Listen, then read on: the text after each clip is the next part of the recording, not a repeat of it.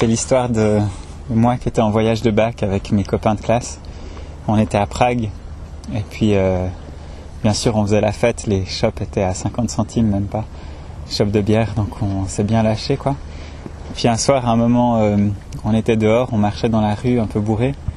Euh, je marche et je vois un billet, ce qui valait à peu près 40 francs suisses, quoi, qui vaut beaucoup d'argent pour là-bas, quoi. Puis au moment où je me baisse pour le ramasser, je vois juste à côté de moi, à un mètre, deux mètres de moi, un mendiant. et euh, du coup, je me dis, ouais, si je l'avais pas vu, bah, c'est clair, c'était le mendiant qui le prenait, quoi. Donc du coup, je l'ai, je lui ai donné. Et puis euh, voilà, je suis parti, que c'est continué comme ça. J'ai rattrapé le groupe de copains qui était un peu devant. Puis juste à ce moment-là, des copains, ils regardent dans ses poches et disent, oh merde, je viens de perdre un billet. du coup, je lui ai dit, euh, ah, je crois que je l'ai trouvé.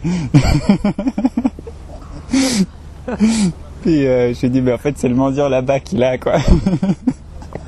il a hésité, il était là, putain, j'y vais, j'y vais pas. Et puis finalement, bah, il n'a pas été parce que ouais, je pense qu'il s'est dit euh, c'est quand même salaud. Et puis euh, finalement, on a partagé quoi. Je lui ai redonné l'équivalent de la moitié du billet.